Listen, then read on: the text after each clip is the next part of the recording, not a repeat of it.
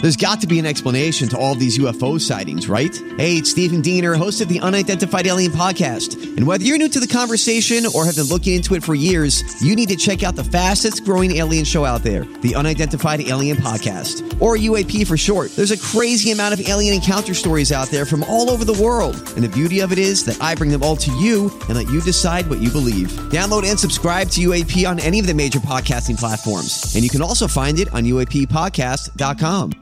KVJ Cuts. Well, in theaters this weekend, Cocaine Bear is coming out. It is a movie that is loosely based on a true story. Back in 1985, there was a drug kingpin that tried to abandon his malfunctioning plane with 75 pounds worth of cocaine strapped to his body. His parachute failed and he wound up dying from his fall in the Chattahoochee National Forest in Georgia. But a bear came along, saw him, and ate a bunch of the cocaine and then started freaking out. The bear overdosed and died. And the bear has now become kind of famous since its death. They call it Pablo Escobar. Which is the best name. They had him stuffed, and he's kind of exchanged hands. In fact, one of his owners was country star Waylon Jennings. Yeah. He used to own Pablo Escobar. So this bear has been passed around. He was stolen a few times. Uh, just had quite a story. And now he's at the Kentucky Fun Mall in Lexington. I'm sure he's so happy to be there. right. The, well, I mean, the Fun Mall. I mean, what a great place that is. Who wouldn't want to go to the Fun Mall?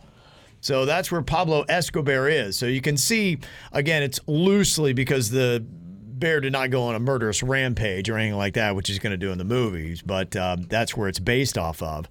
But I was just thinking about the name Cocaine Bear, which you look at bands like Jimmy Eat World, you know, there's all kinds of like random names and like, where do they get this stuff from? It's almost like a formula. You could have like a machine that would just crank out a bunch of names. So Cocaine Bear, I think, would be a great band name. But how many other great band names can come from a drug and an animal? Silver Crack Gorilla or the Silver Crack Gorillas. Oh, I like that. Silver Crack Gorilla. Yeah. The Black Tar Tarpons. You've got the uh, the Penguins of Heroin. the penguins of heroin. Yeah, man. It's got alternative. Okay.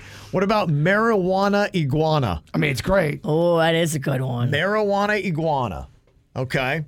How about the meth monkeys? I love the Meth Monkeys. Or mushroom monkeys. Those are fun too. Okay, that's right. Either way, they're going to be into it. The PCP Pussycats. PCP. Okay.